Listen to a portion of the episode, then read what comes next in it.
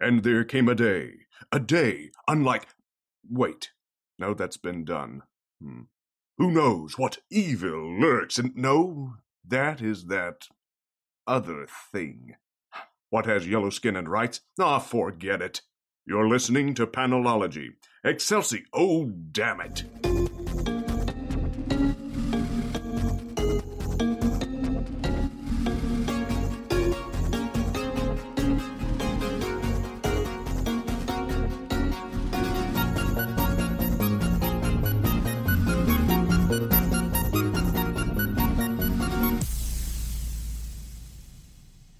Welcome to episode 286 of Panelology. I'm Alex. And I'm Case. Welcome back, Case. Thanks for having me back. Always a pleasure. Uh, and we've got a Superman heavy week this week, so it seemed like a good time to get you back on the show.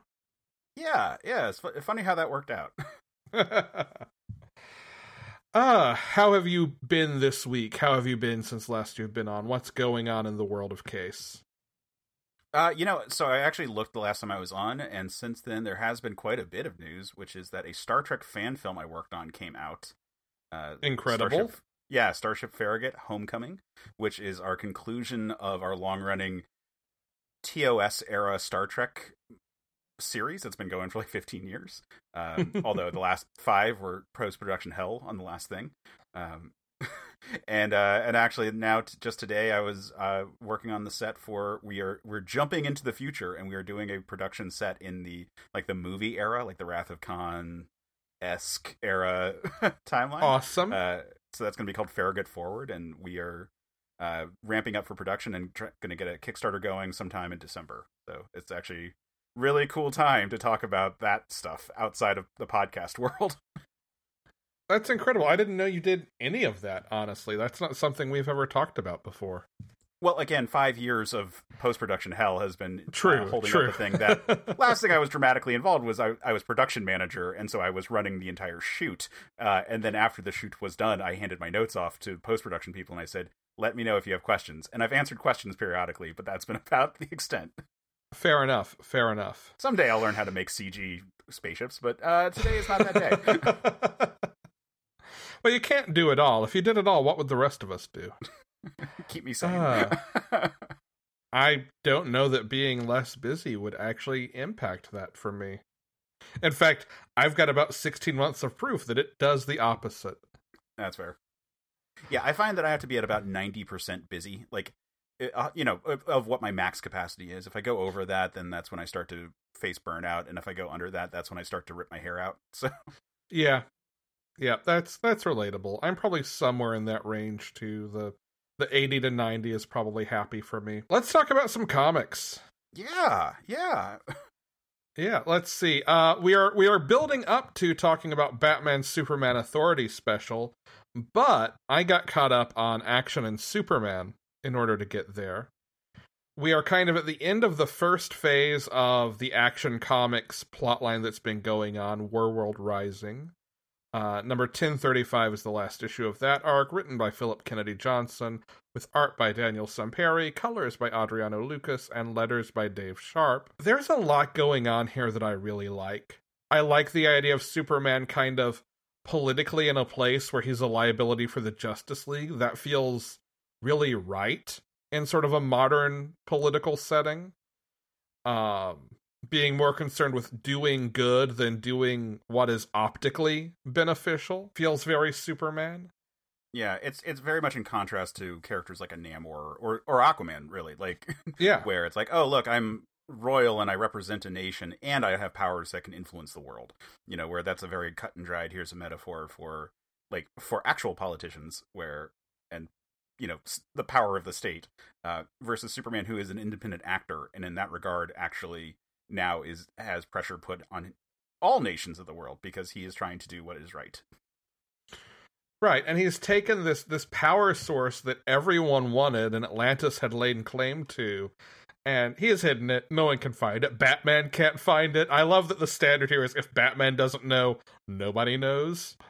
Um, but we also have him dealing with uh other like a sect of Kryptonians who had separated from Krypton kind of almost as as heretics to Krypton, like science heretics, found their way to Warworld and were enslaved there, and Mongul has sent a group of them to kill Kal-El and family, or at least family. It's very much a trap to get Superman to Warworld. Everyone knows it, and it has reached the boiling point where Superman is just champing at the bit to go. He is ready to go. Mongul has crossed so many lines, and now Superman's putting together a team. Yeah. It's kind of like Han in the Fast and Furious movies where it's like we know you have to go to Tokyo. We know eventually that has to happen. But for like 3 movies it's going to be like no, we're going to keep kicking that can. uh I've never seen a Fast and the Furious movie. Once you find out that they don't actually happen in chronological order, that's when your brain breaks. I actually do know that. I do know that. Like three is a prequel, maybe, or three happens after like six or something like that. I know Tokyo Drift is the the really out of sequence one. I know that. Right. It wouldn't have been until they decided that they liked the character from from Tokyo Drift and wanted to put him back in there in 5 and then just kept him around for several more movies because people liked him. Uh, but he definitely died in Tokyo Drift. Although Wibbly wobbly timey wimey. Exactly yeah, I like that. I like this all, and I like actually tying the the, the heretic stuff. I, I can't. It's, it's been a little while since I read this issue because it came out a couple weeks ago.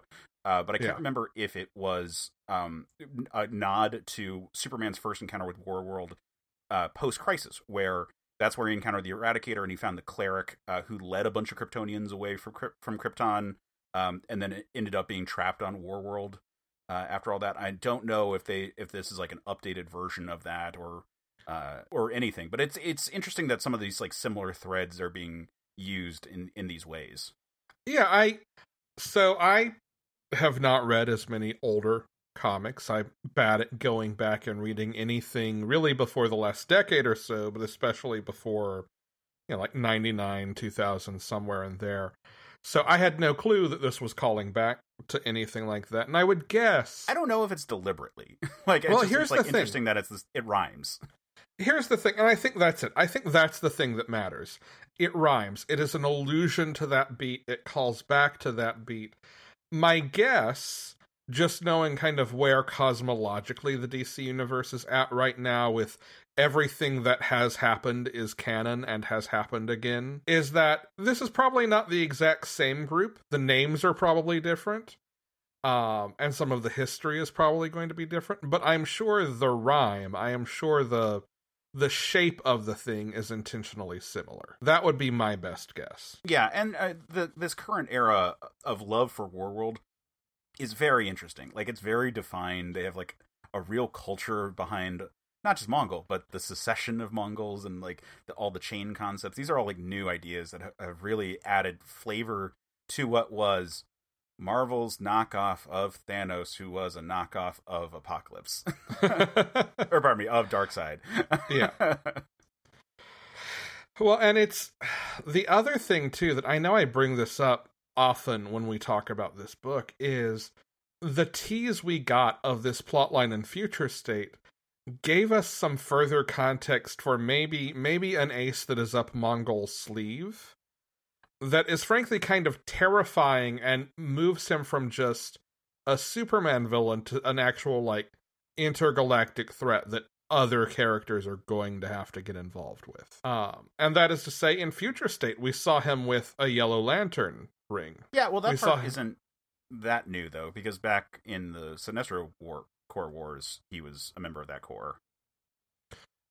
Sure, but to bring that back to set up like the fall of the Green Lantern Corps and that piece, as well as we see like an avatar of the Red Lanterns who ends up being like the God in Red or something like that, and uh, we learn in in one of the Green Lantern future state books who that ultimately will be. Like, there's a lot of a lot of cosmological chess piece moving for the Green Lantern mythos that I think is going to ultimately end up tying together and I think this is one of those pieces. That is that is kind of where I'm coming from with being curious to see how this goes and how this continues to build out over the next I don't know, year or so. Yeah. I mean it's exciting either way. Like I said, I really enjoy what they're doing with Mongul as a concept. Uh, yeah. And the future state stuff has been such an uh, a wonderful device to set up like here's how we here's here's where we want the chess pieces to end up uh, and in a way that normally comics can't do that.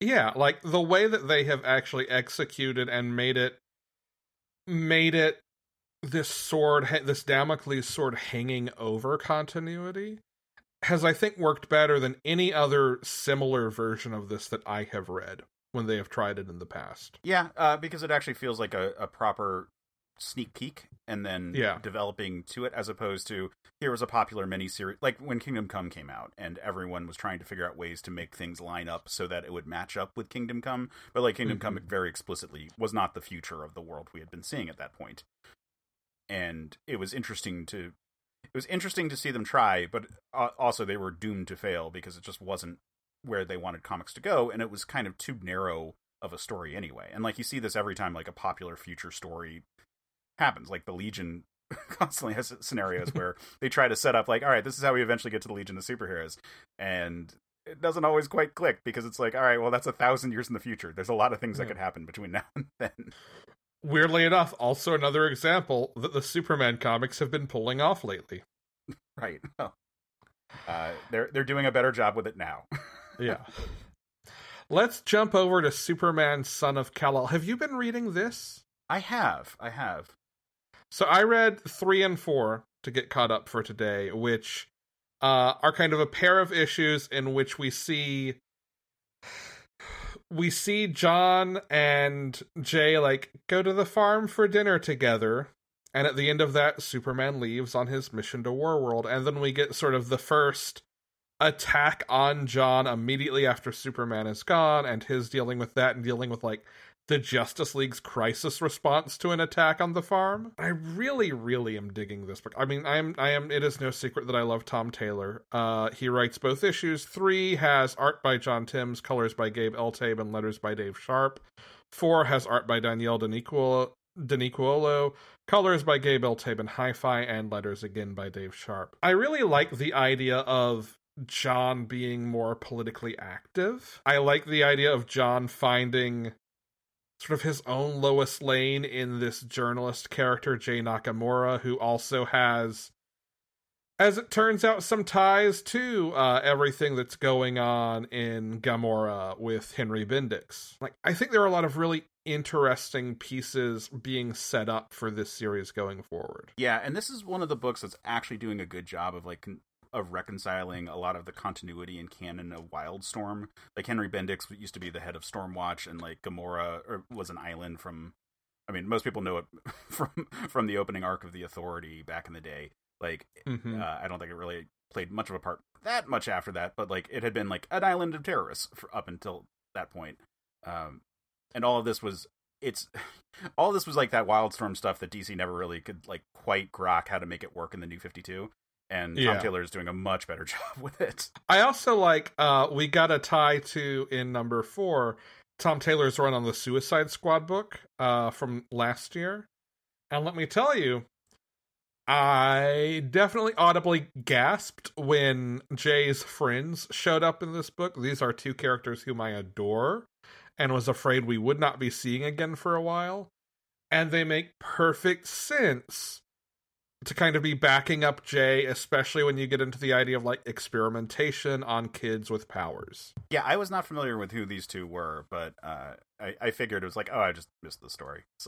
yeah, so I will I will actively recommend to you finding uh, Tom Taylor's run on Suicide Squad. It's one hardcover. It's eleven issues.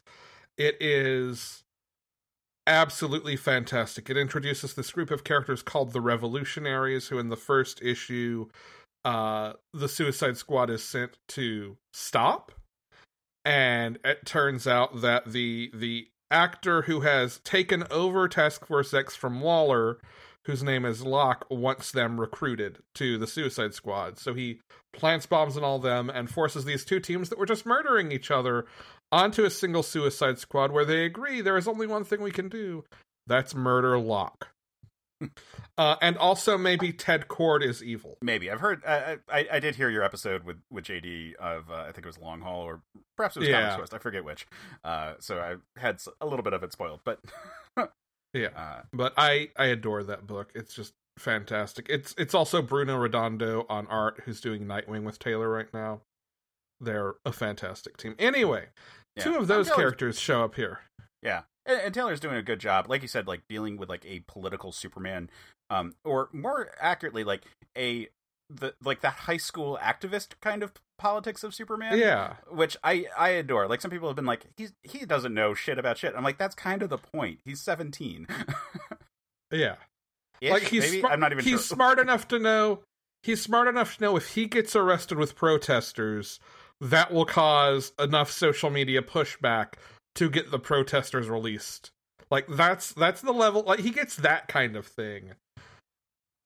But some of the bigger picture consequences maybe aren't immediate to him. And like i like that. I like that balance. Yeah, it's nice to have a Superman who isn't automatically going to know what to do. Well, it's it's all the charm of like Superboy, right? Whether it's a young Clark Kent or any of the other iterations of that character we've had, like they get to be more rash. Superman doesn't get to be rash, but they can be rash. Yeah, it's the growing pains. Like that's a thing that we find really interesting when we talk about the story of a character coming into their powers. Right. And that brings us to Batman. Oh, sorry, go ahead. Oh, I was just gonna laugh about how like when he does actually get arrested, where it's like, do you know how many times your mother's been arrested? So many. and that's part of what I love about John, and especially the ta- the way Tom Taylor writes him.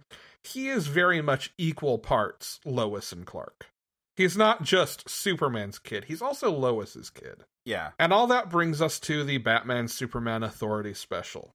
Written by Phillip Kennedy Johnson, with art by Trevor Hairsine, Jonathan Glapion, Scott Hanna, Rain Barreto, and Ben Templesmith, with letters by Tom Napolitano. What did you think of this case? so we haven't really talked about um, Superman and the Authority since it actually concluded, and I think No. this is sort of in the same ballpark for me, where it just feels like like a prologue. Uh, and Sure. this particular story, like th- this story actually felt very much like an authority story. Uh, specifically, it felt like the second arc of the original Authority comic, where they go to a world that was invading Earth uh, and put a stop to them being able to invade other planets. Uh, Yeah. and, and leave with a warning of like if you if you try again, we'll be we'll be back. Um, and that so in that regard, it, this is an authority story, and it was nice to finally have like a crossover that where like Batman and Midnighter uh, got to like interact with each other because you know Midnighter is is a knockoff of Batman, uh, and I say that lovingly, but like that's you know it's like how do you define who the differences between the two when they're in a shared environment? It's the same problem Superman and Apollo have. Uh, so it was nice to see all of those, and it was cool to have a world where Ra's al Ghul had taken over completely, ish. Except now, you know, we there's stuff that happens, and we find out more because it's not, you know, exactly our world, but but with a few Yeah. changes. It's there's a lot more changes going on with that one. Um, and I like the idea of a really terrifying world uh, where our supervillains have taken over. Um, I Yes. those are always kind of fun to play with, and this is a good version of that type of take. I think this is also our first confirmation, and certainly the first time we have seen in the pages of a book since Death Metal, that the Dark Universe is still out there. The universe that gave us the Batman Who Laughs is still part of the cosmology of the DC universe.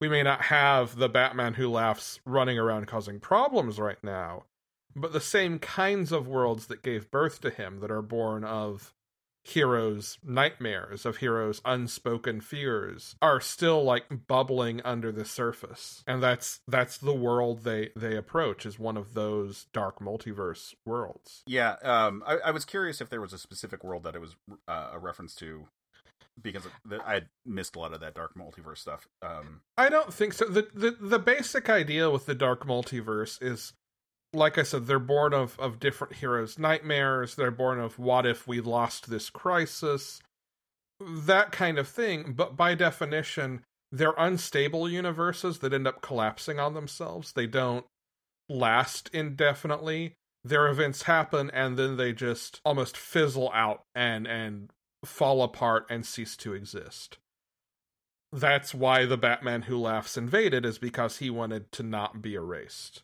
Mm. And the Batman he he he recruited in the original Dark Dark Nights Metal uh didn't want to be erased. So we've seen flashes of some of those worlds. To my knowledge, we haven't seen this one explicitly, but kind of by design, they're worlds that are fleeting in the first place. So it makes sense that this would be one we haven't seen before. Okay.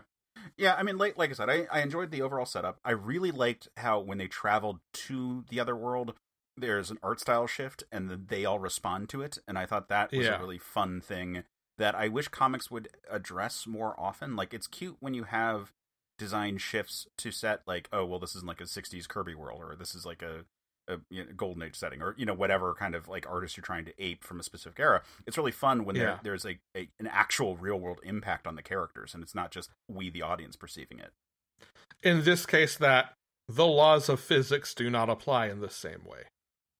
right but everyone looked wrong to everyone like, like yeah. to their eyes even Yeah. The other piece of this that I was surprised to see because this was one of those almost just flash in the pan, flash in the pan, blink and you miss it kind of moments in recent DC continuity. But they brought back the Fuginauts. I don't know if it's the same Fuginaut that we saw in Sideways or just one of his brethren. Um but this is like this incredibly Kirby character who they introduced after Metal, who showed up in Sideways, which I think is one of the most underrated books DC has put out in the last decade. And then who briefly showed up again in the Flash Forward book that was one of the many attempts to undo the damage to Wally West done by Heroes in Crisis. But who is this almost like multiversal version of the of the observers or not the observers that's fringe of the watchers in Marvel like they can't necessarily do much although they're empowered to like protect the stability of the multiverse. Uh very similar to to uh like the the character who morrison introduced for infinite crisis and final crisis F- final crisis nick like similar vibe but feels more like more like a part of the universe like galactus or uh, uh an etern or a celestial would over at marvel okay. Um as opposed to just like beings on a higher plane of existence who observe um something of the fabric of reality. Like seeing seeing those characters brought back in and used as part of a gateway was not something i expected and i have a real soft spot for that book sideways so like i was glad to see them show up here even if it is just a corpse or head of one yeah Uh, so that i mean i think that the all of these uh, authority tie-in books and so forth are are dealing with this issue of trying to suss out how how in continuity everything is and uh, how how bound to continuity anything even has to be uh, you know Yeah. the, the superman and the authority book doesn't really feel like it's part of the normal dc setting but then all the outside books are being like well Su- superman's got a team over there and then this book is like kind of trying to bridge that a little bit more uh, you know, we've got Superman back in his classic outfit. He seems to be at his normal power level, where instead of the waning level he was at in the Authority book. Um, and we're just trying to get like characters on screen being like, okay, I see you've got this team. This this team from that book is here with you, and you're going to War World. But first, we're going to have a Dragon Ball Z filler movie. You know, you're you're absolutely right, and I there's a part of me that wonders if this is meant, as you suggested, to like introduce these these alternate Earth Al Ghul, the Empire of Lazarus, uh, as some sort of future threat who we'll have to deal with, or if it truly is just like a, hey, let's test out the team and set some stakes and maybe give folks who didn't read Superman and the Authority because they thought it was not in continuity a chance to like on board for the next arc of Action Comics. Yeah, I mean, I hope they come back because there were some cool ideas when they described how the soldiers of uh, of the Empire of Shadows uh, works. Like, I thought that was amazing. Uh, so Yeah. I would love to see that developed more. But this particular story arc did just kind of feel like a here's a one off story about a thing we haven't really dealt with with you know characters who are on the edge of being properly in canon versus not. You know, it's hard to even really say at the moment. Um, and putting that all out there so that we get used to the idea that oh no no Superman and the Authority they're actually a team out there in the in the DC world. Yeah, which is when you really stop and think about it, just wild too. Like Superman and the Authority, you really wouldn't expect to pal around together. You also read Superman 78 number 3, which is not something I've been reading. My confession, I've never seen any of the original Superman movies. Okay. Uh, yeah, so I don't think you really need to for, for this. Okay. Um, which is kind of the appealing part about it all. Like, the argument is to be made about the original Superman movie was that it was a, a movie about the zeitgeist opinion of Superman. Like, everything was, it wasn't really bound to a continuity or anything in particular. It was just like, what do we know about Superman? And let's put out like a really pure version of that. Uh, and that's the appealing part when you look at like Chris Reeve in, in the outfit dealing with Lex Luthor. Um, so the comic that's spinning off of this is just more of that. It's just like here's a classic Superman style story that you could anticipate at almost any point in time being published, but with a few trappings and, and likenesses to look like the actors from these movies. Um, mm. But uh, at this point, Brainiac has become a big issue, and Brainiac never actually got properly introduced in the movies. In fact, Brainiac continues to never have been a major threat in any of these movies, even though he's like the most obvious threat to put in a movie because it's an alien yeah. invasion story then, and it would be great. I'm just going to say this again. Imagine Independence Day. But instead of blowing up cities, they shrink cities. I am here for this. Yes. Anyway, so this is a Brainiac story. Uh, he showed up uh, two issues ago. They did a really good job of uh, consolidating the um, the skeletal looking design from the 70s with like the more traditional uh, green with like the bulbs on his head kind of design from the 60s and before. Um, hmm. They so basically the the skull ones are like drones that he sends out. Um, and they are very disturbed that a Kryptonian is influencing the course of human development.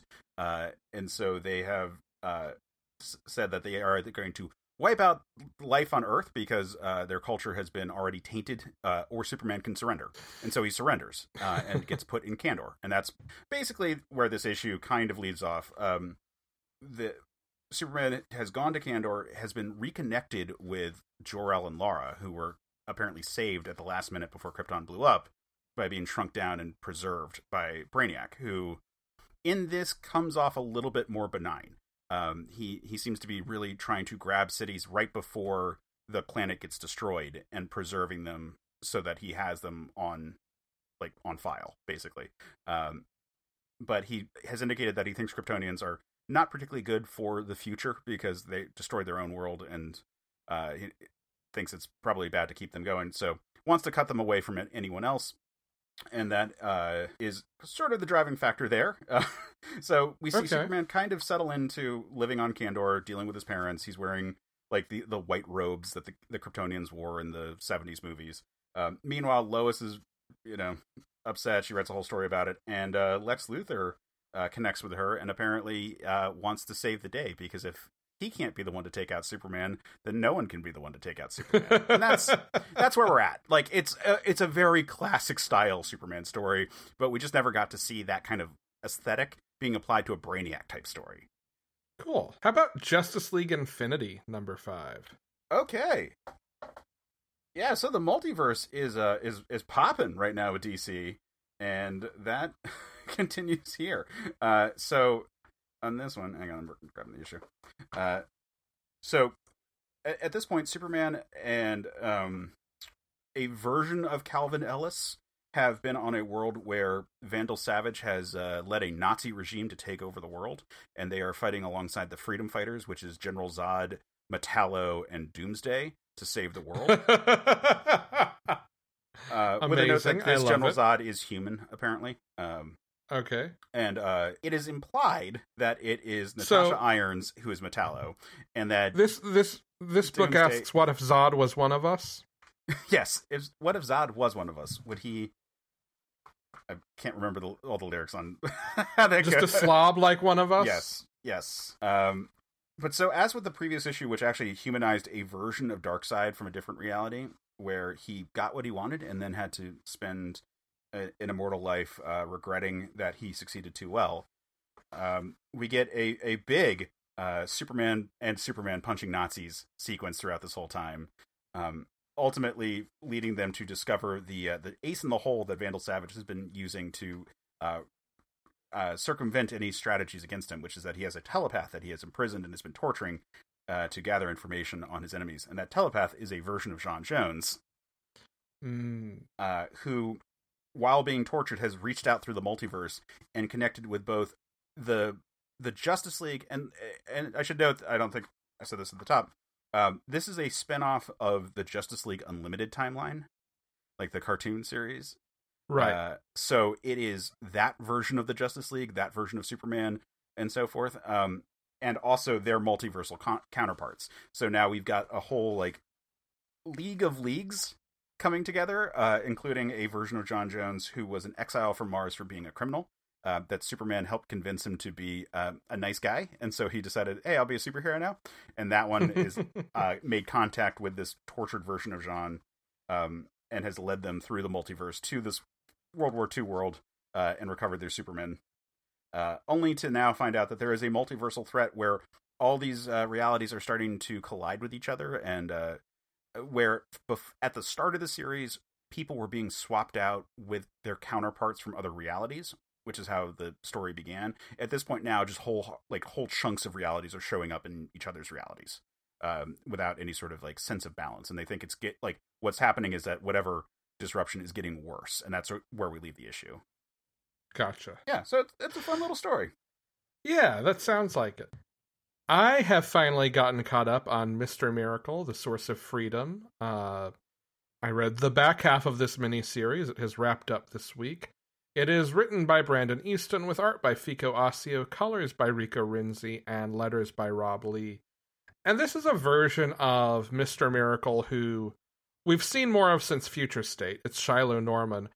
But it's a version who, of Mr. Miracle who I really didn't know much about until this year.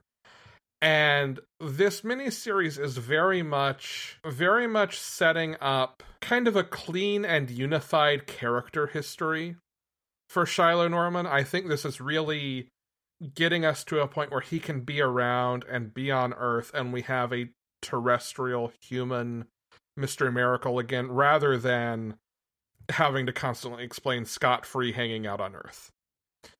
Um, it goes back to his history with uh, the original human Mr. Miracle, whose name I am blanking on right now. I am also blinking, so.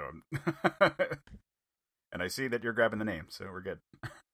I am. I am flipping through pages. Thaddeus Brown. So we, we learn about the secret history between Shiloh and Thaddeus Brown. Thaddeus had been kind of a mentor, uh, but Shiloh only had about half the story.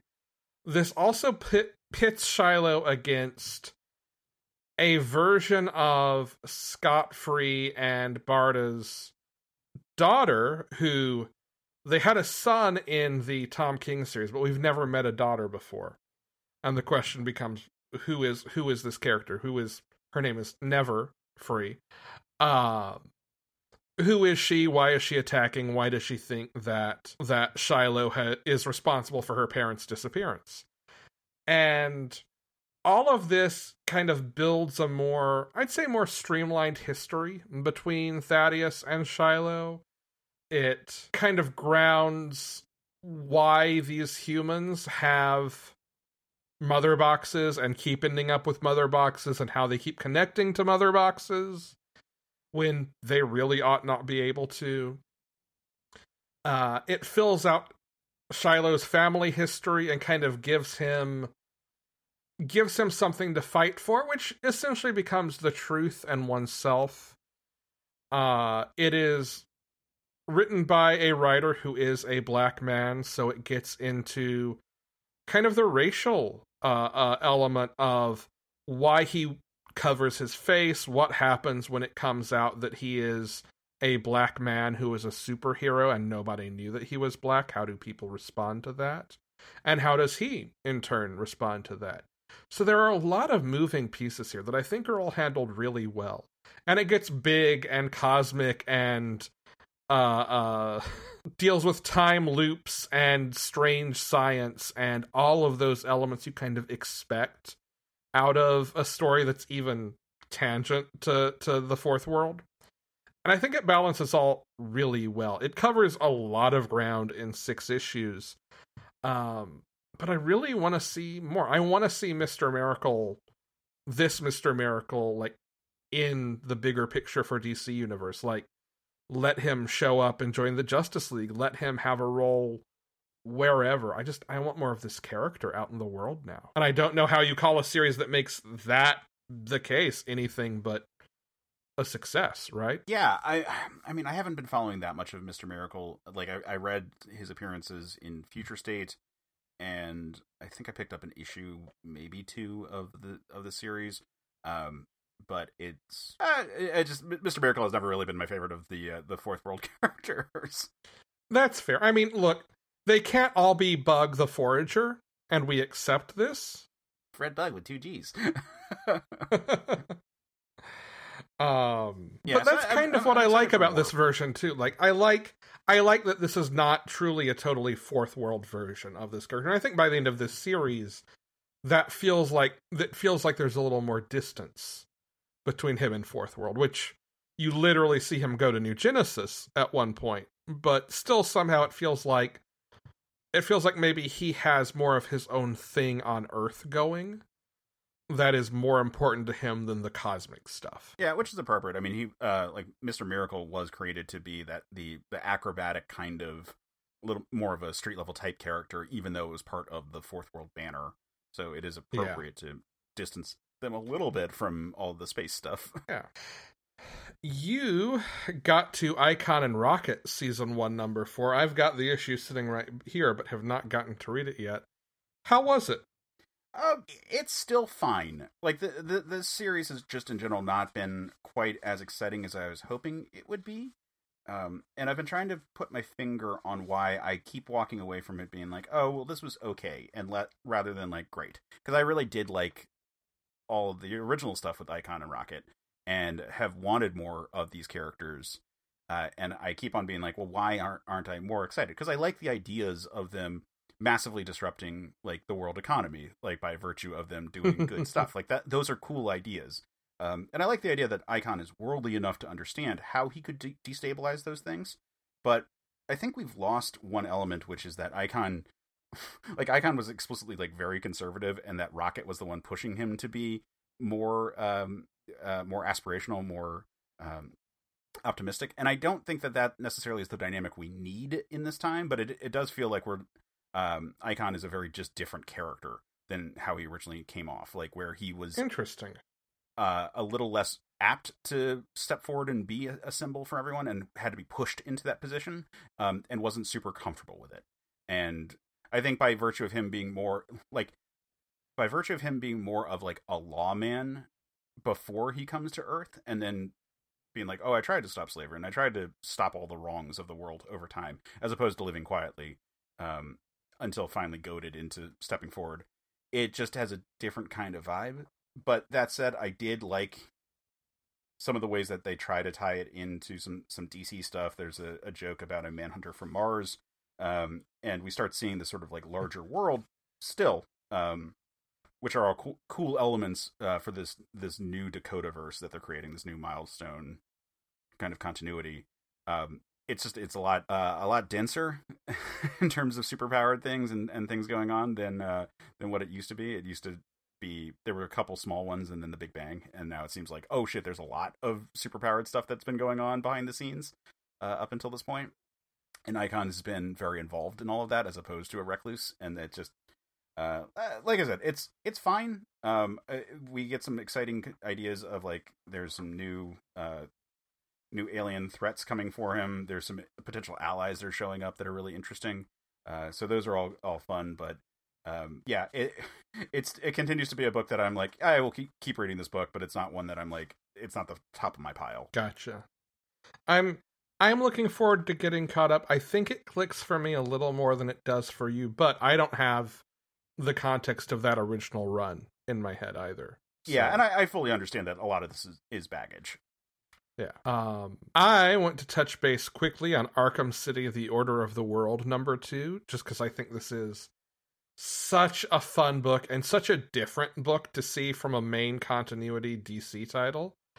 Uh, it's written by Dan, Dan Watters with art by Dani, colors by Dave Stewart, and letters by Aditya Bidikar. This is like a ghost story suspense comic set in Gotham. Uh, it is following a a a doctor from Arkham who's trying to like track down her patients, make sure they're safe, make sure that they are still getting treated after they've broken out in A Day. And she kind of gets pulled into one of their schemes to stop the ghost of Amadeus Arkham from hunting down and killing them. And in this issue, we find out who the ghost of Amadeus Arkham might be. I don't. I don't know that this is not something happening in parallel and there there isn't also a ghost skulking the streets. But this is where we find out that Azrael is definitely hunting these escaped inmates and is definitely trying to just murder them. As Azrael will do. as Azrael would do. And it's it's very much just like a, a, cat and mouse game. Like the book writ large is like a suspenseful cat and mouse game. Noir is not the word, but it has some of those elements through through kind of the use of the psychiatrist or psychologist perspective like it kind of becomes a little bit almost of a private investigator vibe because of how she's trying to track people down. And I'm also going to like always, always, anytime I can, pick up a book that Dani draws because the art in this book is just gorgeous. Like it's inky and dark and pulpy and abstract, but in a way where like the shadows are big and monstrous even when they might not necessarily be normally that plays into that horror vibe so well. Um, it's six issues. I don't know. I don't know what the end game for this is. I feel like it might be might ultimately be setting up some sort of new status quo. We know that there's a plot line coming up with Arkham being rebuilt as a skyscraper in the middle of Gotham. And this issue talks about how the original plans for Arkham Asylum were modeled after a map of Gotham and each room in the original building correlated to a different neighborhood in the city, which feels like some sort of occult ritual setup at the same time. Uh, I don't I don't know where it's going, but in a good way. Like I kind of love that I don't know where this will go next. Uh, but it is definitely one of my favorite books DC is putting out right now. Very cool. I will have to check that out. Um Oh, hey, there is one more DC book in the list. Dark Knights of Steel, number one. Written by Tom Taylor, art and colors by Yasmin Putri, and letters by Wes Abbott. What did you think of this case? Well, I will. I will start off with the first thing I saw related to it is the variant cover that Wayne Reynolds did, uh, and that caught my attention because uh, Wayne Reynolds is an artist very well known for doing works on D and D and Pathfinder. Uh, specifically, was like the the definitive artist for like all of like first edition Pathfinder.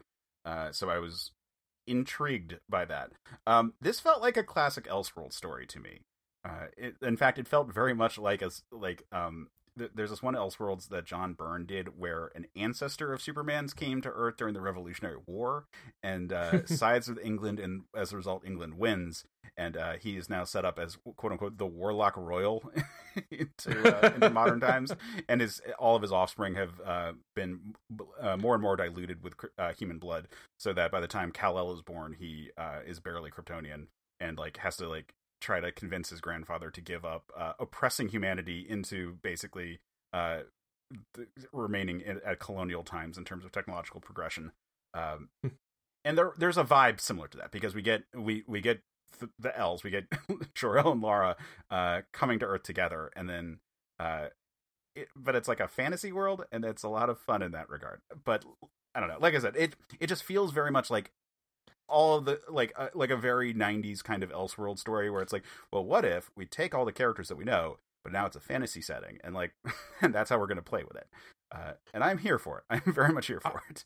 I am also very here for it. We we the the present day of the book which is again still medieval setting sees Jor-El and Lara ruling what used to be Thomas and Martha Wayne's kingdom. And they are absolutely like, they have absolutely terrified just by virtue of their existence and this prophecy given by, quote, the Constantine boy to Jefferson Pierce, the neighboring king. so Black Lightning keeps keeps sending over assassins to try to kill them because of this prophecy, and they keep like sending out Batman and Alfred to go fight them off. Along with Batman's uh like it, it's like in uh, Game of Thrones where it's like little sparrows, like all of his robins, are Yes. like little agents, and I, I thought that was delightful. Like my robins, like are out there like gathering intel and so forth. You don't you don't get to try diplomacy anymore, uh uh Jason. It ends with it too often ends with people unconscious. Yeah, Uh yeah, we see we see Dick and Jason and Stephanie and Duke. And we know that he's got at least one other Robin embedded in Jefferson's kingdom, who I'm guessing that is going to end up being uh Cassie. Just because of the whole outsiders angle, it would make sense for it to be Cassandra Cain. yeah, Um, we see Bruce has to go track down a uh, a banshee, yep, and as soon as they said banshee, I'm like, okay, who are who are who are our options there? Oh wait, no, I know. Of course, it's going to be Dinah. Yep. Um. send a bat and some robins after a canary. Yeah. I think the thing that probably will give this the most fuel, though, is what we learn at the end of this issue, which may be a spoiler, but it's the first issue. And again, I think this is going to be the source of drama going forward. Bruce is not the son of Thomas and Martha. Bruce is the bastard son of Jor-El and Martha. And Bruce learns this right as Jor-El gets a kryptonite arrow through the eye. Yep, a kryptonite arrow fired by Green Arrow, but empowered by Green Lantern. Yes. As much of a fan as I am of, of like DCeased and the alternate universe things that Tom Taylor has done before, which include Injustice, I am just I am so here for the ride on this. I love Yasmin Putri's art here. I think this book is gorgeous. I I am sold. This can be 12 issues. This can be as many mini series as they want to do. I'm here for it all. Yeah, it's it, it seems like a really fun series right now. The the drama that it, we're predicting from from the finale of this issue uh, feels very Game of Thrones in a good way. Mhm. Uh, and I realize that there's a has been in recent years like a a number of things where it's just like by default like oh it's like realistic fantasy oh it's Game of Thrones. Uh, In this in this one regard, it feels very Jon Snow ish, uh, and I think that that's Yeah. going to be a really cool element for for all these characters. I love the design so far that we've seen for these characters. Um, I particularly like the Superman look because it has like the right balance of like nobility with uh, sort of like um, still looking like a Superman costume. Uh, it, I think it's Mhm. all it's all fitting together really well. And like I said, taken as just a classic Elseworlds, this is exactly what those types of stories are like, and I am excited for it. What did you think of My Bad number 1? Oh, I fucking loved it. I figured this would be very much up your alley. This is this is parody of I mean, it's very much Batman and Superman in this issue. But it reminded me a lot of like not just 60s comics, but like the 60s cartoon adapt 60s and 70s cartoon adaptations of comics where you'd get like just two stories in a half hour and they'd all be kind of like it begins and it ends and there's not necessarily any major change to the world because of it and i dig that i think there's a place for that and i think this has a lot of fun with that Yeah, uh, I mean, we've seen books like like this before in in, it, in the in the broad strokes. Um, uh, this it felt kind of like uh, I think it was 1969. No, wait, what's the Alan Moore book from the that was like him doing a send up of 60s, maybe 1963. Sorry, getting gotcha getting that mixed up with his League of Extraordinary Gentlemen uh, book. Yeah, so it felt like 1963 in some regards, or uh, y- you know, um, anything that's doing a tribute to those kind of styles. Like we get the the ads and like like fake ads for like um, not exactly sea monkeys, but things like sea monkeys, uh, and like X-ray visions. Yeah, exactly. Uh, like all those kind of things that used to be in like actual comic books. Um, you know, just trying to milk kids of their dimes and and whatnot. Um, the Batman stuff, the the character, the chandelier was uh, kind of amazing. I just like I just love the the snark uh, being cast in that direction of Batman. Um, yes so that was a lot of fun. Like, yeah, the whole the whole book is just being like, all right, we're going to take us in modern times, really ripping on all of the the kooky kind of commercialization kind of aspects of of Silver Age comics. Um, I, I was here for all of it. Like, like, like I said, the, the terrible nature of the chandelier was great. Uh, the accelerator not really understanding human pleasantries and just being like a little, a little overly like blunt about everything because he just doesn't understand like couching your language so that you don't offend anyone. Um, the ridiculously funny um, haha dingoes uh, ad at the end, uh, yes. where where it's a send up of like those like hostess fruit pie kind of ads that they used to run uh, but in this case it's like oh yeah and the prison industrial complex is like a really terrible thing and you made a bad trade Yeah. Uh, it, it all felt just- very mark russell uh, in Yes. it's, it's which it's exactly what i was here for uh, and every every page was better than the one before it for me I also just the thing I think that I love the most about stuff like this sometimes is how low the stakes can be. The Batman story is about Batman being afraid that this birthday present that was sent from one of his villains, or the chandelier being afraid, that this birthday present that was sent from one of his villains means that his villain has figured out his secret identity. So he gets basically the Hulk to open it in case it's a bomb. The the accelerator story is the accelerator is opening another in his chain of fried chicken places.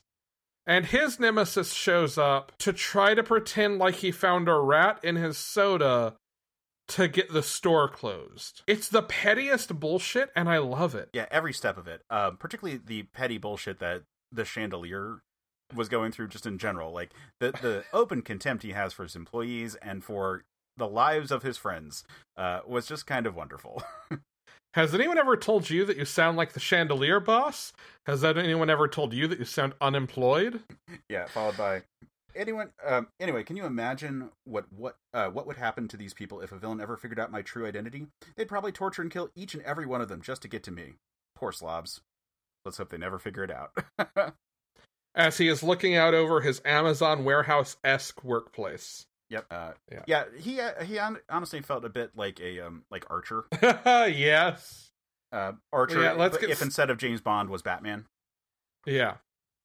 Uh, I don't think we said this was written by Mark Russell and Bryce Ingman, with art by Peter Krause, colors by Kelly Fitzpatrick, and letters by Rob Steen. Yeah. No, I've been bad, and I haven't said any of the people for the books I read. I'm sorry.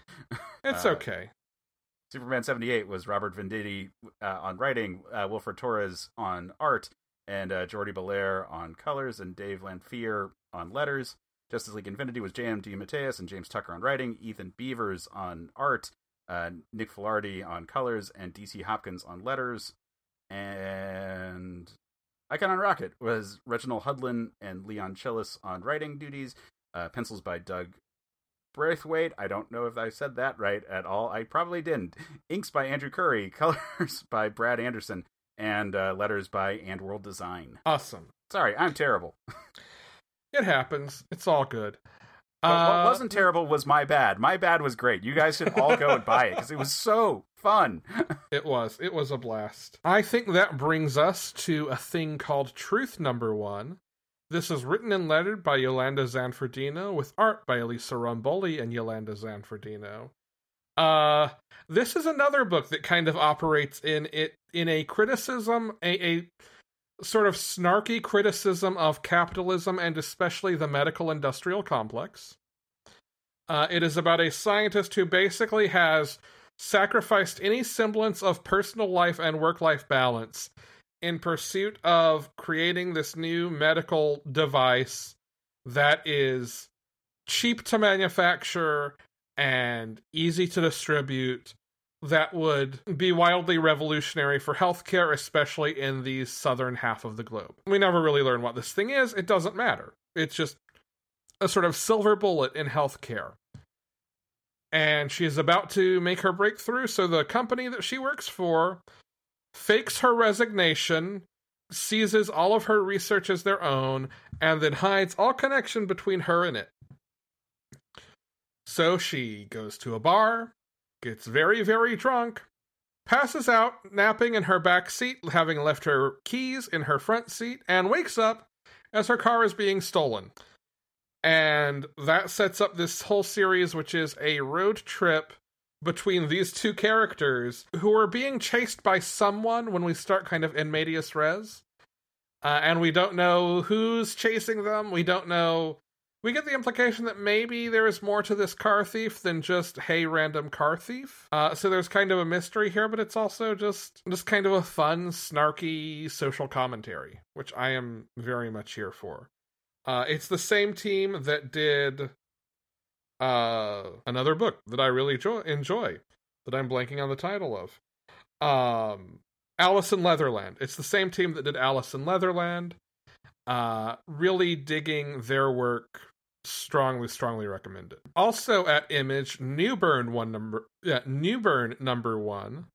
Uh, this is two stories. We've got the main feature, which is written by Chip or just by Chip Zdarsky and Jacob Phillips. They didn't break down who's responsible for what in terms of writer, artist, colorist, letterer. So just Zdarsky and Phillips.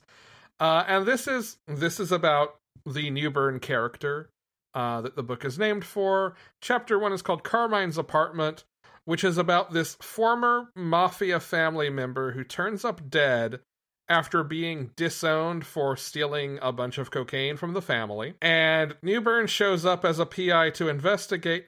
Turns out his whole deal is he is on the books of literally every crime organization in New York, and he is basically the person who keeps the peace between them and cleans up messes that could interfere with that peace. So he investigates this kid's death, tracks down the person who is kind of the easy, obvious answer, and then finds the person who's behind it and puts that person under his own payroll. Uh, so like very much noir PI vibes, but in a contemporary setting with like explicitly shady character motivations. None of this like gruff exterior with a heart of gold thing. Just totally Machiavellian asshole who will get the job done if the price is right. Oh, very fun. Yeah, I I expected to think, you know, I expected to come up to this and like this is well written, this looks great. Maybe it's not exactly my thing cuz I'm not a huge crime story person, but I really dug it. The character work in here is is just fantastic, which we should expect from Zdarsky, but even then I was surprised. Uh, the backup here is called Brooklyn Zirconia. Uh, this is the first part of that story. It's written by Nadia Shammas, with art by Zied Youssef Ayub and colors by Frank Chetkovic. This was a shorter backup. I don't know exactly where this is going, but it is. It introduces us to kind of another sort of street crime, probably mob based, family based book. Uh, introduces us to this character who's hanging out uh hanging out like in a back room where they're either cooking drugs or something like that and ends up getting murdered for it and then to his brother who finds out about it and goes to investigate uh like those are kind of the two beats in these few pages but it's the same vibe it's very much a sort of seedy underbelly uh story although this one is stylistically very different. It is in a much uh, sort of rounder, more abstract, almost cartoony style. Uh, it definitely feels like it's in the same world, but tonally very different from the main Newburn story, and I'm curious to see where that goes. So, speaking as someone who also is not really big on like crime stories or things that are like too noir, but I can be like wowed over by like the appropriate uh like level of quality. Like I really enjoyed Blacksad, for example. Uh, yeah. Uh, it, what would you what would you say to me to uh, to get me to go buy this book?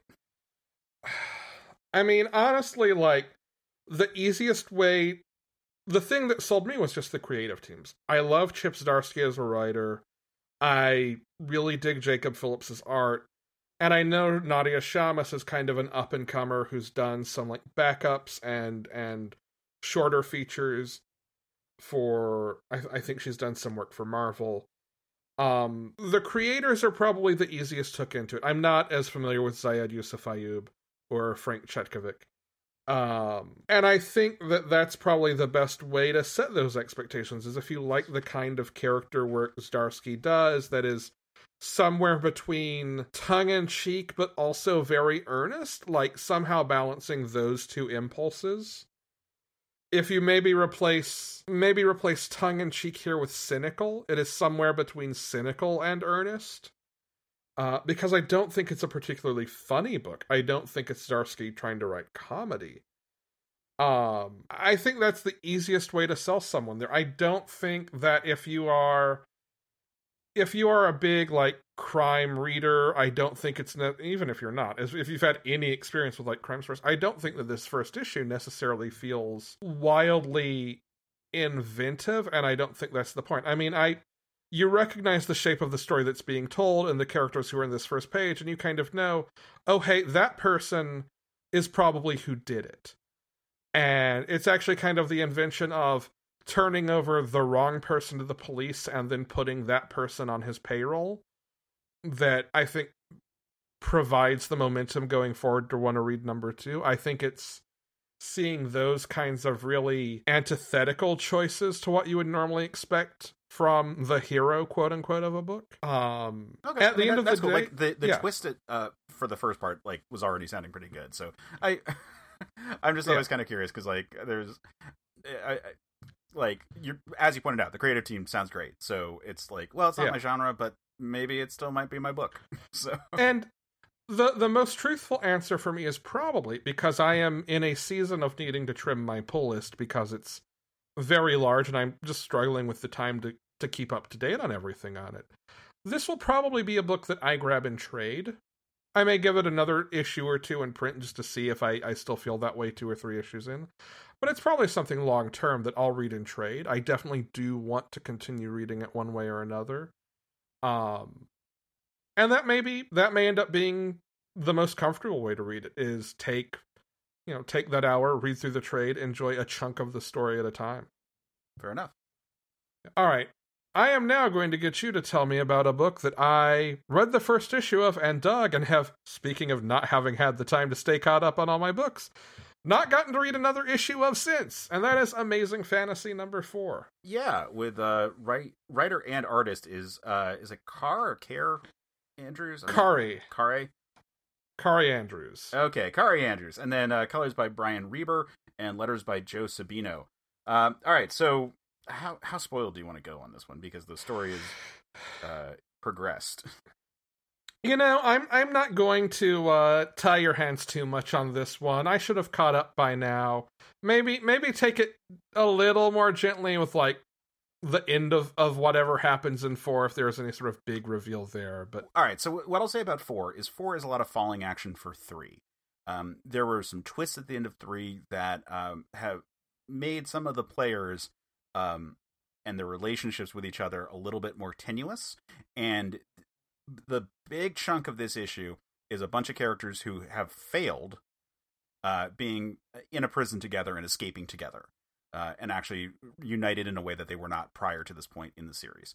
Um, so, cool. for anyone who was digging our description of Dark Knights of Steel as being this Lord of the Rings style take on the DCU, this is the Chronicles of Narnia style take on the Marvel U, where we've got all these characters uh, pulled from their moments of, of basically origin, uh, depending on continuities, because like Black Widow is from the like the 80s and Spider Man's from the 60s. Um, and now we're actually seeing them existing in this fantasy world for a little while now. They've sided with factions, some of those factions have gone to war with each other. Some of that hasn't gone very well for anyone. Uh, and certain people have betrayed people, and you'll be surprised when you get there.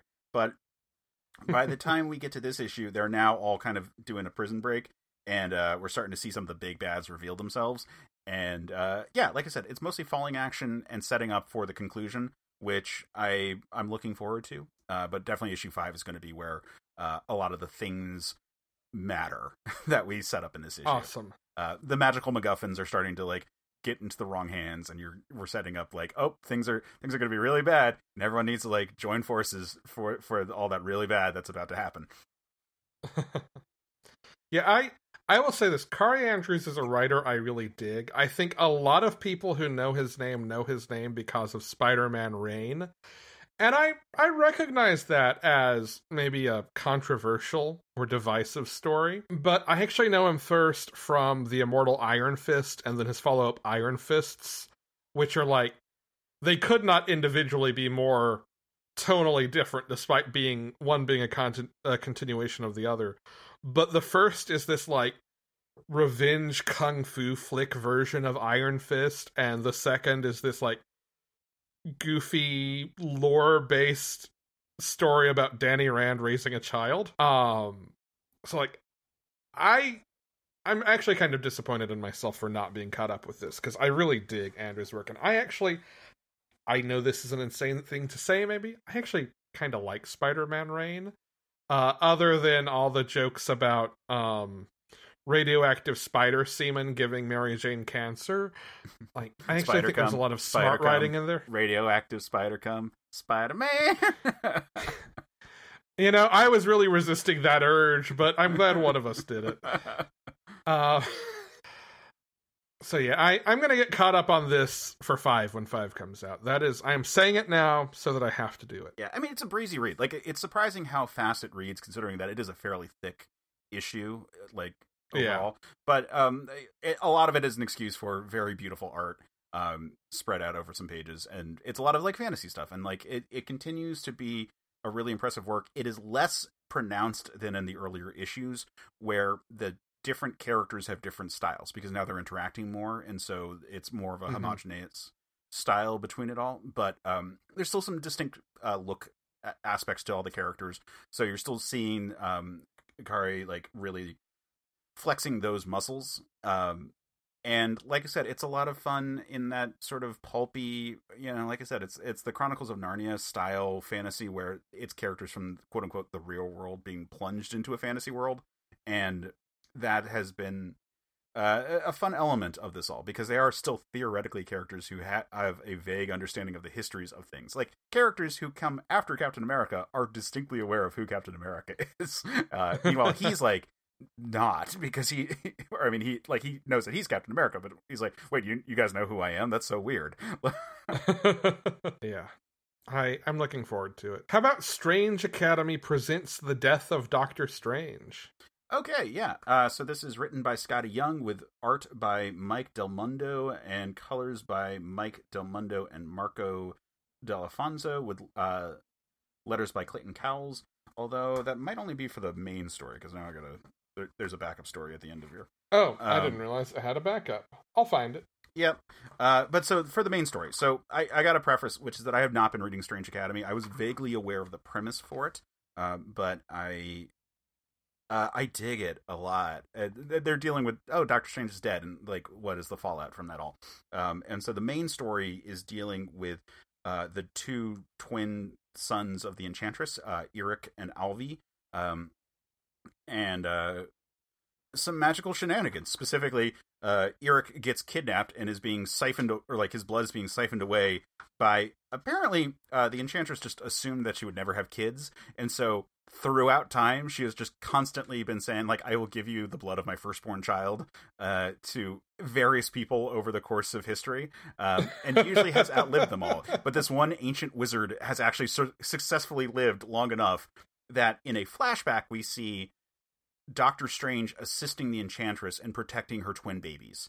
And uh, Strange imprisons this wizard in like a block of magic ice type thing, and it, it's like he'll be imprisoned until uh, as long as I draw breath.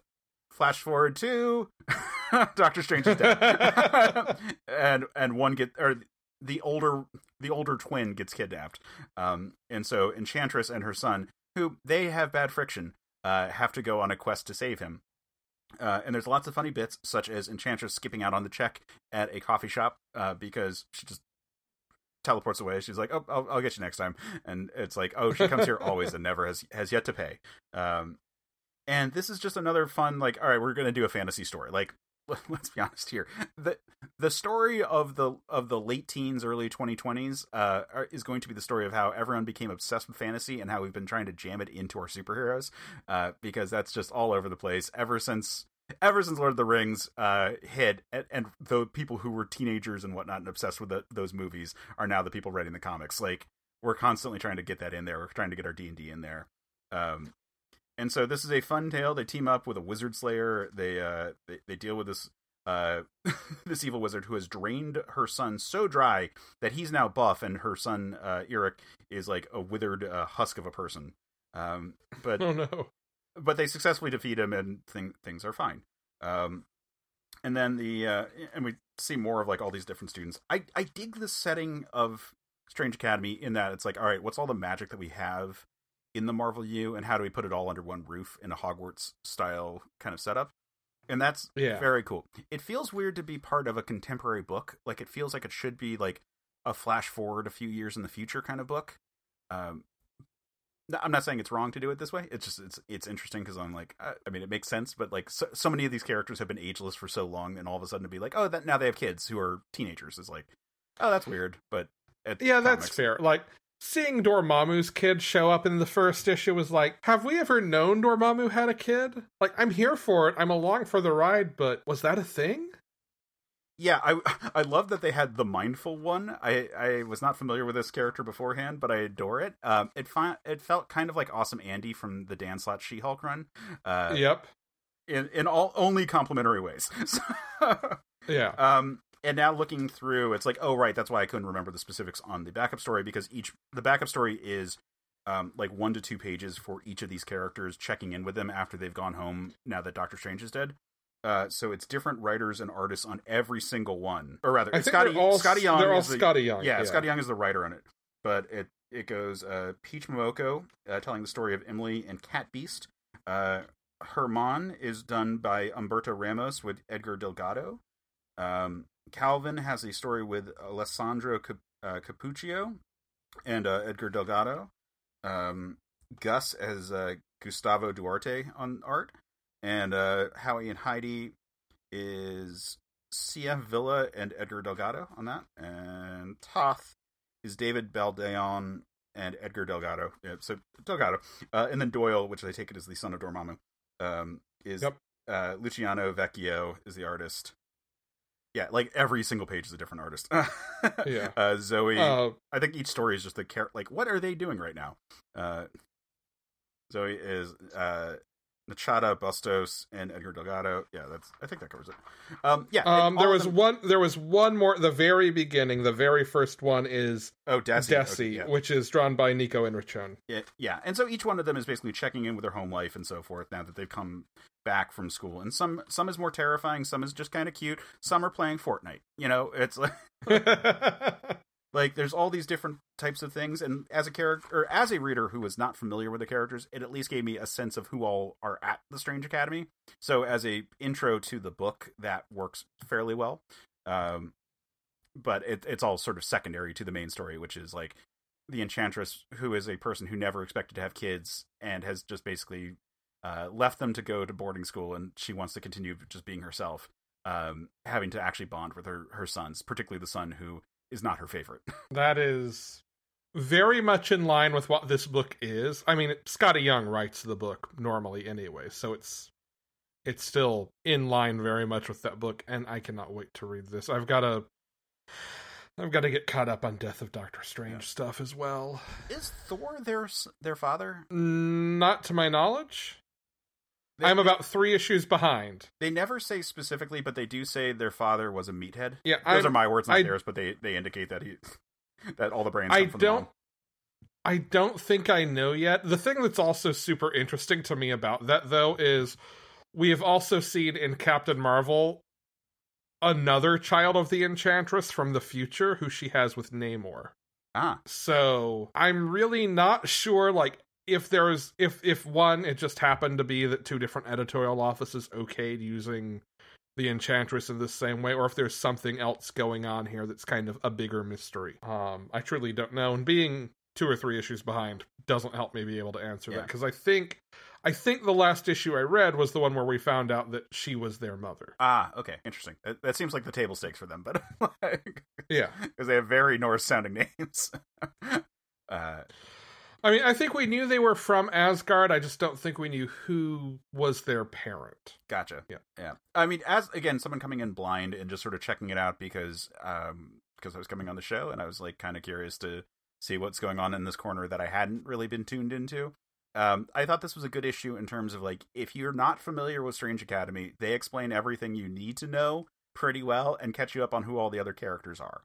So that's all really good. I enjoy their fantasy world that they go to because I think it belongs to one of the other students, but has been taken over by weird, uh, like magic madness, um, and they have to, like, they have to decipher things with like child logic. Like adults just can't grok the world that they're in, um, and that is a really fun kind of component for them to go through. Um, yeah, for forcing Enchantress to like be on a level like to think like a kid a little bit is like kind of fun there. Um, and That is- yeah, it, it, it's a fun book. it's and the, the the ongoing is a book that I really dig as well. I would definitely recommend that to anyone who was who picked this up and was interested. Last one, X Men Legends number eight. Yeah. Okay. So this was written by Larry Hama, art by Billy Tan, uh, colors by Chris Sotomayor, and letters by Joe Carmanja or Carmania. Uh, X Men Legends has been very hit or miss for me. Um, so this has been running since the the the current era of X Men to to give writers and artists a chance to tell stories from earlier eras uh, in X Men lore, since it, the current run is so distinctly different from everything that has come before, and in some cases has been the opportunity to tell s- stories that um, have since been retconned or have had other things like you know Fabian Nicieza did the Adam X story finally. Um, this one is just a Wolverine story from the '90s, and it is fine. like, like, um, not a whole lot happens in it. It's the Jubilee got kidnapped in the previous issue, uh, and Wolverine is continuing to chase them down, and it's fighting Lady Deathstrike. And uh, there's, you know, we like the cover is him fighting Omega Red, who's involved in all this, and then Sabretooth shows up at the very end, and it's like, yep, this is really '90s Wolverine right here. Like, if you're a big fan of like the X Men cartoon, and you really enjoy Wolverine and Jubilee, like running around face fighting ninjas stories, this is that. But by the very nature of X Men Legends, it's not advancing any of their character arcs because it's a, Hmm. it's kind of just like a, here's a story that happened back then, and it feel you know it's just like it's not a story that is redefining of their relationship. It doesn't change how we understand anything. And while so if your if your bag is Wolverine fighting ninjas, like if that's what you like, this book is that. Uh, that is a, a great thing for you. Uh, if it is not what you're like into in, in comics and you want them to be doing something else, this book is not that, and therefore you shouldn't read it. And that's basically all I can say about it. Like it's If ninja, then yes. yeah, like the you know like it the the story is paced just fine. Like they they have interesting uses of some of their powers. You know, a, a Wolverine versus Lady Death, Deathstrike fight is always kind of fun because like they're both bleeding out and like being like, all right, who's gonna fall first while we both heal from all the wounds that we're giving each other. Okay, cool. You know, it's all it's all fine. um, but it's it's just not a book that in the current era and where I love this Hickman run of X Men books and you know I'm using that as the super category uh, and it has really brought me back into X Men books. This is just a, a different era, and it's not what I am tuning in constantly for nowadays. Like it's Yeah. that's it. I mean, Brian and I were talking, I guess, last week when we caught up on all the EX books about just how much of a breath of fresh air that Solem and Sevyr Blackmore have been as like new antagonists for Wolverine. Yeah. So I, I get exactly where you're coming from. Yeah, like this book basically is missing Cyber, and that's about it. Then you have basically all of Wolverine's '90s like enemies that he would fight. Like it's pretty much everyone who, if you ever dug Wolverine in like 1993, uh, going off on his own adventures with Jubilee, that's that is this book exactly. Cool. Let's talk about upcoming books, books that are new this week. We've got three new number ones uh, that are on our radar, at least on my radar. Uh, What's the Furthest Place from Here, number one. This is written by Matthew Rosenberg with art by Tyler Boss and letters by Hassan Otsmane-Elhaou. Uh, this is the same creative team, or at least the same writer and artist, who gave us uh, We Can Never Go Home. Nope, nope. Four Kids Walk Into a Bank. Huh. This is the same writer and artist who gave us Four Kids Walk Into a Bank, which. Have you gotten a chance to check that out, Case? Nope, I can't say that I. It have. was a five issue miniseries about four kids trying to rob a bank. It is incredible. Cannot recommend it enough. Truly, like one of the great creator owned miniseries, like done in an arc stories of contemporary comics. adding it to Uh, my shopping cart right now.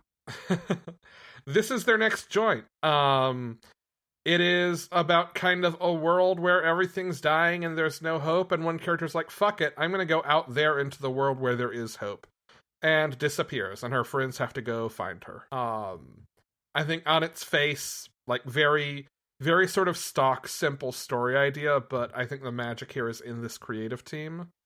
Um, I also know that these are like so beyond sold out and uh, uh, allocated to comic shops so that you know places probably didn't even get as many copies as they ordered. But if you want to try to chase one down there are special editions of each issue that come with a uh, a vinyl album with a couple of songs on them that are like music that go with the issue or whatever like highlighting sometimes newer artists sometimes like established pop rock punk whatever whatever the vibe they're going for is artists. Um if you really want to track that down good luck you'll need it Okay. uh venom number one finally comes out written by al ewing and ram v uh which is just a conspiracy to make me continue buying venom when i swore that i was going to take a break from it with pencils by Bryan Hitch, art by Andrew Currie, colors by Alex Sinclair, and letters by Clayton Cowles. Did you did you read the Donny Cates Venom run I case? didn't, and I, I I realize I need to go back because I've been very much uh, enjoying Cates' other stuff, and yeah, I know I need to go check it all out. Well, with without creating any extra pressure there, uh, this does actually continue the status quo that he set up in the last issue of his run. Uh, Eddie is bonded to every symbiote as the god of symbiotes, except his original symbiote, and like can hop into their consciousnesses, can pilot them, can do whatever across all of space. Meanwhile, his son Dylan is piloting his old symbiote and Ewing and Ram V are splitting the issue as an A story and a B story. One of them is writing Eddie, one of them is writing Dylan. I see. So it is very much a book about both of them and about what each of them is doing. And yes, that does mean Al Ewing is folding Venom into the wild things he is doing in space now. Which, God Um, damn it! All right, uh, all right, I'm here for it. I'm here for it. from the man who just turned Ego into Dormammu comes Space Venom. Comes adding it to my poll list. uh, this has gotten delayed a couple of times. It's finally happening for real, for real this week. I'm very excited. And finally, My Date with Monsters, uh, which is, I believe, a new Vault series written by Paul Tobin with art by Andy MacDonald, colors by DJ Chavis, and letters by Taylor Esposito. This is set in a world where attempts to like bridge into the world of dreams have accidentally released nightmares into the world and the only way to make the nightmares go away is for certain people to actually make their dreams come true which means this book's main character has to find love and to do so has to get the aid of one of the monsters that has come from the world of nightmares as well as her kid. It's a book about dating and monsters. Hence my date with monsters. yeah, Uh Paul Tobin did a book called Heist or How to Steal a Planet a couple of years ago that I absolutely loved.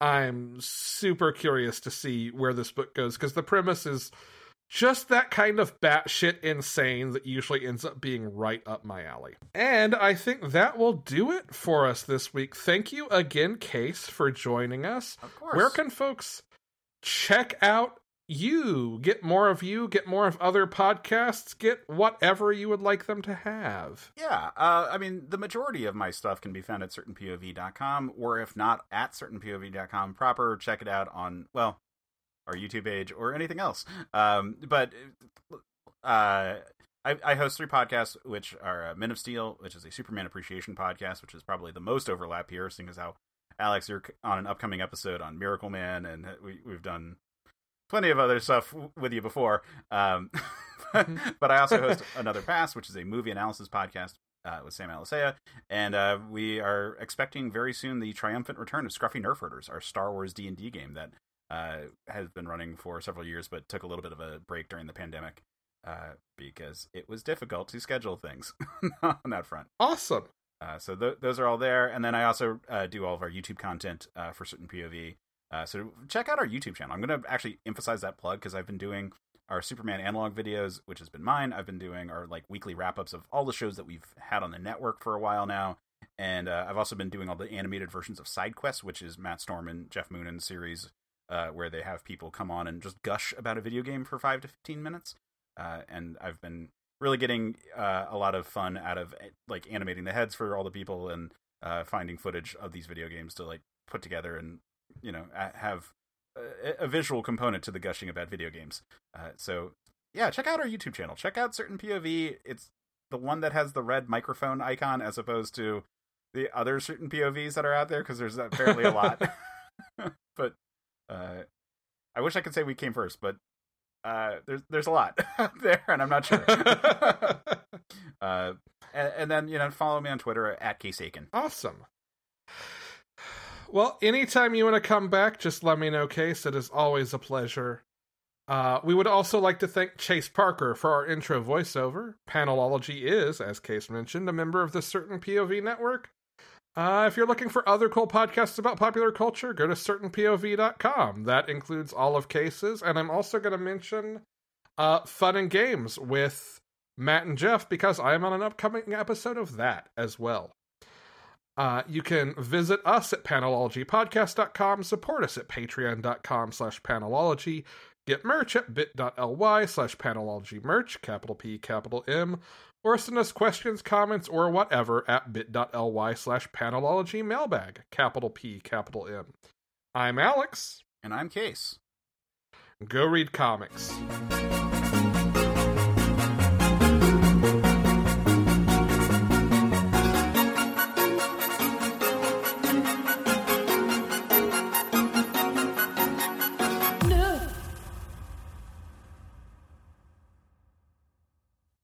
CPOV. CertainPOV.com.